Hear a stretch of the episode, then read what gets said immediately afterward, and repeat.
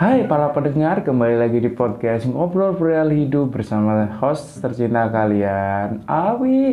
Iya, meskipun saya itu cuma perasaan saya sendiri sih kalau saya dicintai. Uh, sebelumnya saya mau, mau mau mohon maaf ya meskipun pendengar saya nggak banyak juga sebenarnya, tapi saya mau mohon maaf kenapa? Karena saya jarang upload dan alasannya karena saya malas. Udah gitu aja sih. Saya nggak mau banyak-banyak alasan tentang banyak kerjaan atau apa pun itulah intinya saya males karena emang podcast ini berisi tentang ngobrol. Jadi ya ketika ada sesuatu yang ingin saya obrolin bakal saya buat. Ketika nggak ada ya udah gitu. Oke pada kesempatan kali ini uh, ada beberapa hal yang emang mau saya obrolin sejak kemarin sebenarnya.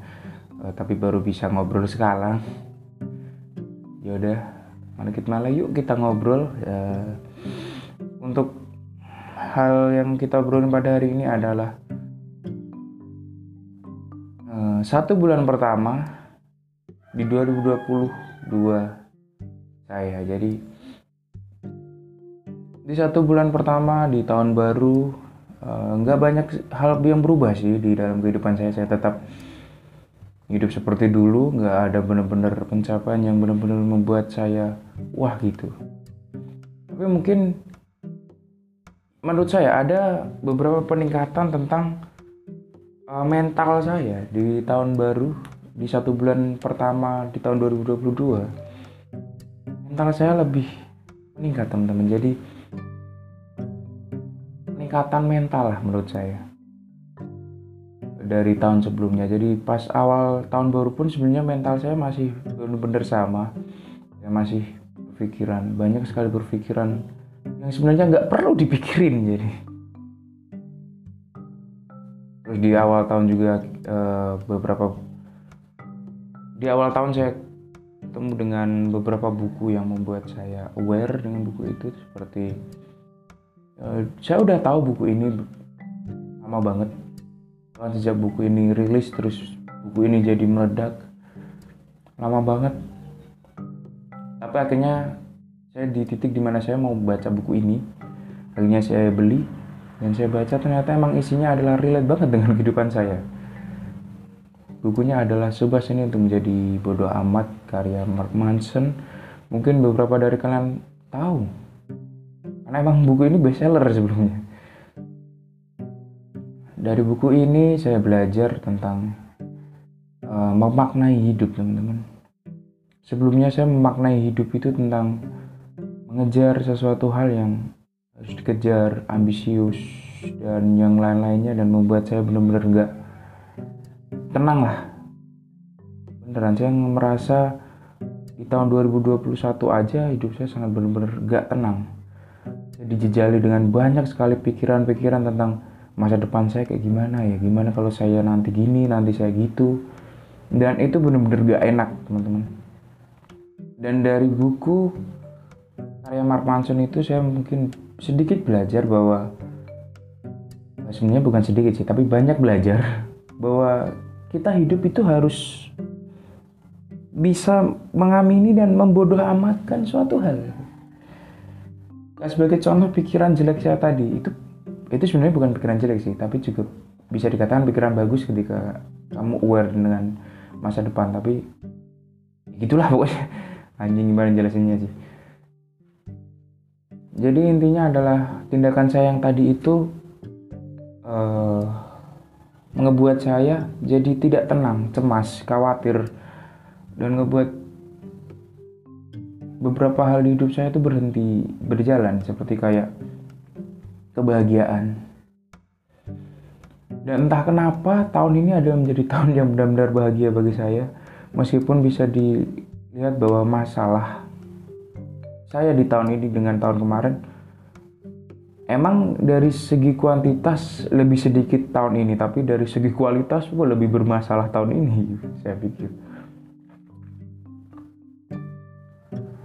Tapi akhirnya setelah saya membaca buku itu saya melihat dari perspektif lain di mana hidup itu uh, selalu datang masalah. Anda hidup saja itu udah masalah jadi intinya ya udah kalau masalah ya hadapin selesai udah. Karena emang kalau kita terus mengeluh dan terus terusan berkutat di masalah itu akan jadi buruk juga jadinya. Dan ini adalah kata-kata saya tapi emang jujur aja saya belum sepenuhnya menerapkan kata-kata saya ini dan saya masih mencoba untuk menerapkannya yaitu tentang mentertawakan semua masalah. Dan karena emang saya pernah bilang bahwa masalah yang kita tertawakan itu emang tidak akan selesai. Apa seenggaknya kita menerimanya? Jadi saat kita menerima masalah kita akan lebih apa ya mungkin akan lebih mudah dalam menyelesaikannya ketika kalian uh, menerima masalah tersebut lalu setelah buku itu apa kecanduan saya kumat. Jadi emang sejak dulu sejak uh, kecil sih sebenarnya. Ketika saya minat pada satu bidang dan saya menemukan apa ya daya tarik the first impression bisa jadi kecanduan. Jadi pernah saya uh, hmm, apa ya? Contoh dari pelajaran aja dari pelajaran matematika. Jadi saya dulu waktu SD diajarin matematika dan saya menemukan satu hal yang interest ke kehidupan saya. Jadi di dalam pelajaran matematika jadi dalam menghitung. Dan pada akhirnya eh, saya candu.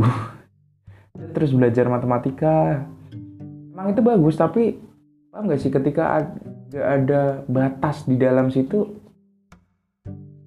Batas dalam satu anda mengejar satu hal itu akan timbul anda akan masuk ke jurang depresi beneran. Nah kembali lagi ke masalah saya sekarang.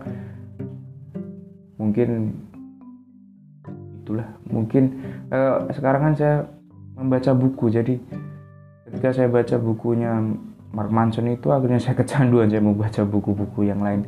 Emang ini adalah hal yang bagus Tapi saya takutnya nanti saya ke depresi jadinya. Ketika saya gak bisa baca buku hal lain Buku-buku lain Saya merasa cemas.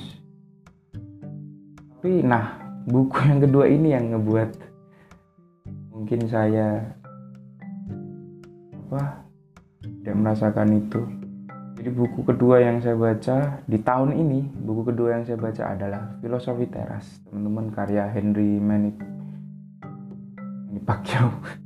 Siapa sih bang mohon maaf untuk penulis Pak Henry nama panjangnya saya lupa. Tapi buku anda sangat luar biasa. Filosofi teras jadi saya menemukan sebuah patokan hidup bukan agama bukan aliran sesat tapi sebuah pandangan hidup di mana kita itu bisa bahagia tanpa ada orang lain kita bisa bebas dan merdeka meskipun kita terkengkang Terus juga buku ini juga mengajarkan saya tentang bagaimana menyelesaikan masalah tentang bagaimana menyikapi hal-hal yang terjadi di kehidupan saya sehari-hari. Dan buat para pendengar saya mungkin ini adalah buku yang cocok buat kalian sih. Buku inilah yang mungkin bisa menyelesaikan kecanduan saya. Jadi boleh kalian candu, boleh kalian suka dalam atau obsesi dalam satu hal tapi ingat bahwa obsesi kalian itu adalah benda fana itu bisa hilang, itu bisa hancur dan itu pun bisa jadi tidak kalian dapat karena itu bukan kendali kalian. Itu berada di luar kendali kalian.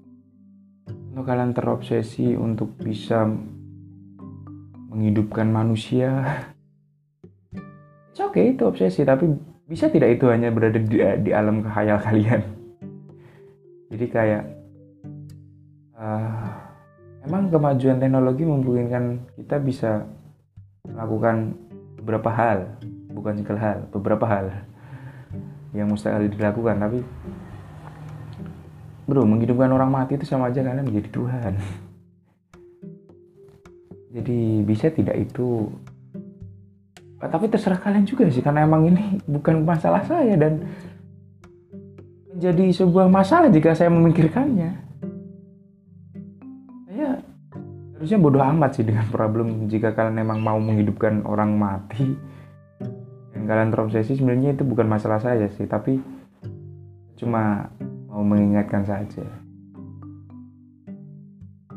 Terus eh, satu bulan pertama saya di tahun 2022 memang biasa aja tapi beberapa peristiwa memang benar-benar membuat saya sih kayak di tahun ini pada akhirnya beberapa hal mulai berjalan.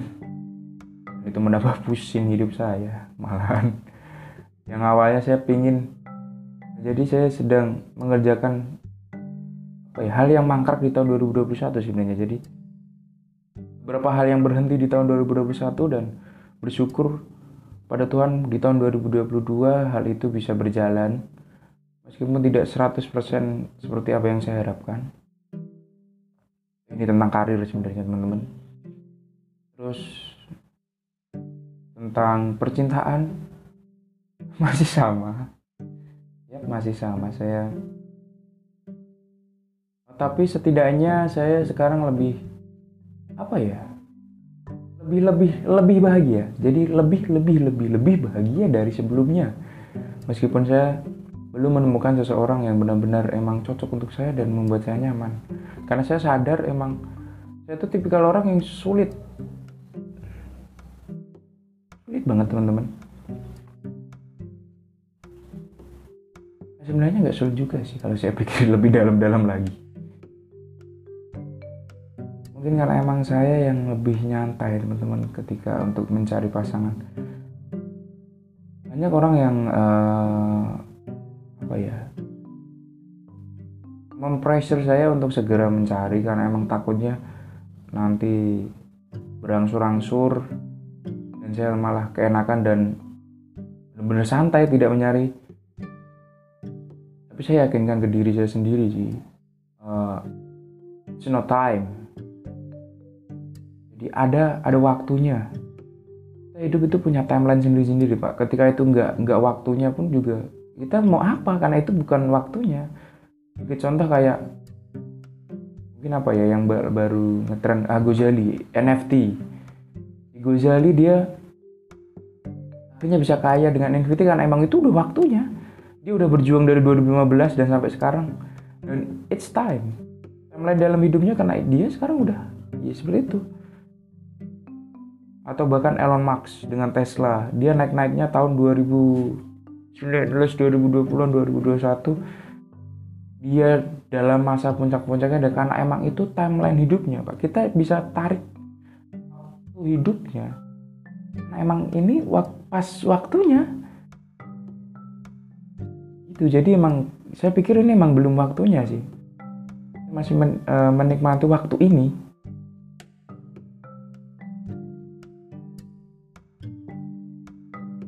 karena emang mungkin terkadang kita kembali lagi ke religion.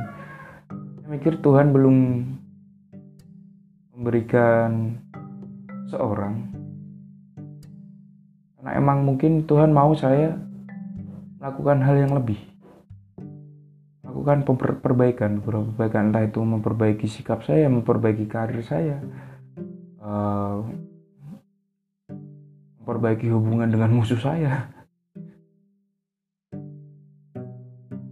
makanya saya percaya Tuhan itu sedang mempersiapkan seseorang yang sangat baik untuk saya. Ya emang persiapannya lama banget tapi seenggaknya saya percayalah kalau Tuhan itu mempersiap, apa, mempersiapkan seseorang. Dan mungkin juga Tuhan emang mau menjaga saya karena emang karena emang uh, Tuhan mungkin baik saya melihat beberapa contoh kasus teman-teman saya yang tahu ditinggal dia uh, diselingkuin pacarnya nggak setia ya kan pasarnya pacarnya mabuk sama orang lain yang dia bilang enggak kok enggak dientot. Dan ternyata pasti emang udah pasti dientot lah bangsat. Yang namanya juga mabuk bareng ya kan. Siapa yang sadar goblok. Jadi ya apa ya jadi mungkin emang Tuhan ingin menjaga saya aja gitu. Menjaga saya dari dan menurut saya Tuhan baik meskipun ada beberapa aspek yang bilang bahwa Tuhan itu nggak baik. Karena dia mencoba membelimu problem. Dan kembali lagi ke belum waktunya. Tuhan sadar kalau emang belum waktunya ya belum. Itu jadi emang ada waktunya pak. Ya kalau enggak ya ya udah mau diapain lagi anda mau berusaha sekuat apa pun. Anda tidak bisa mengendalikan hal yang di luar kendali Anda. Ya dari buku yang tadi yang saya baca filosofi teras karya Bapak Henry itu mengajarkan bahwa uh, ya apa ya kita masih bisa mengontrol diri kita meskipun kita tidak mengontrol tidak bisa mengontrol di luar kendali kita.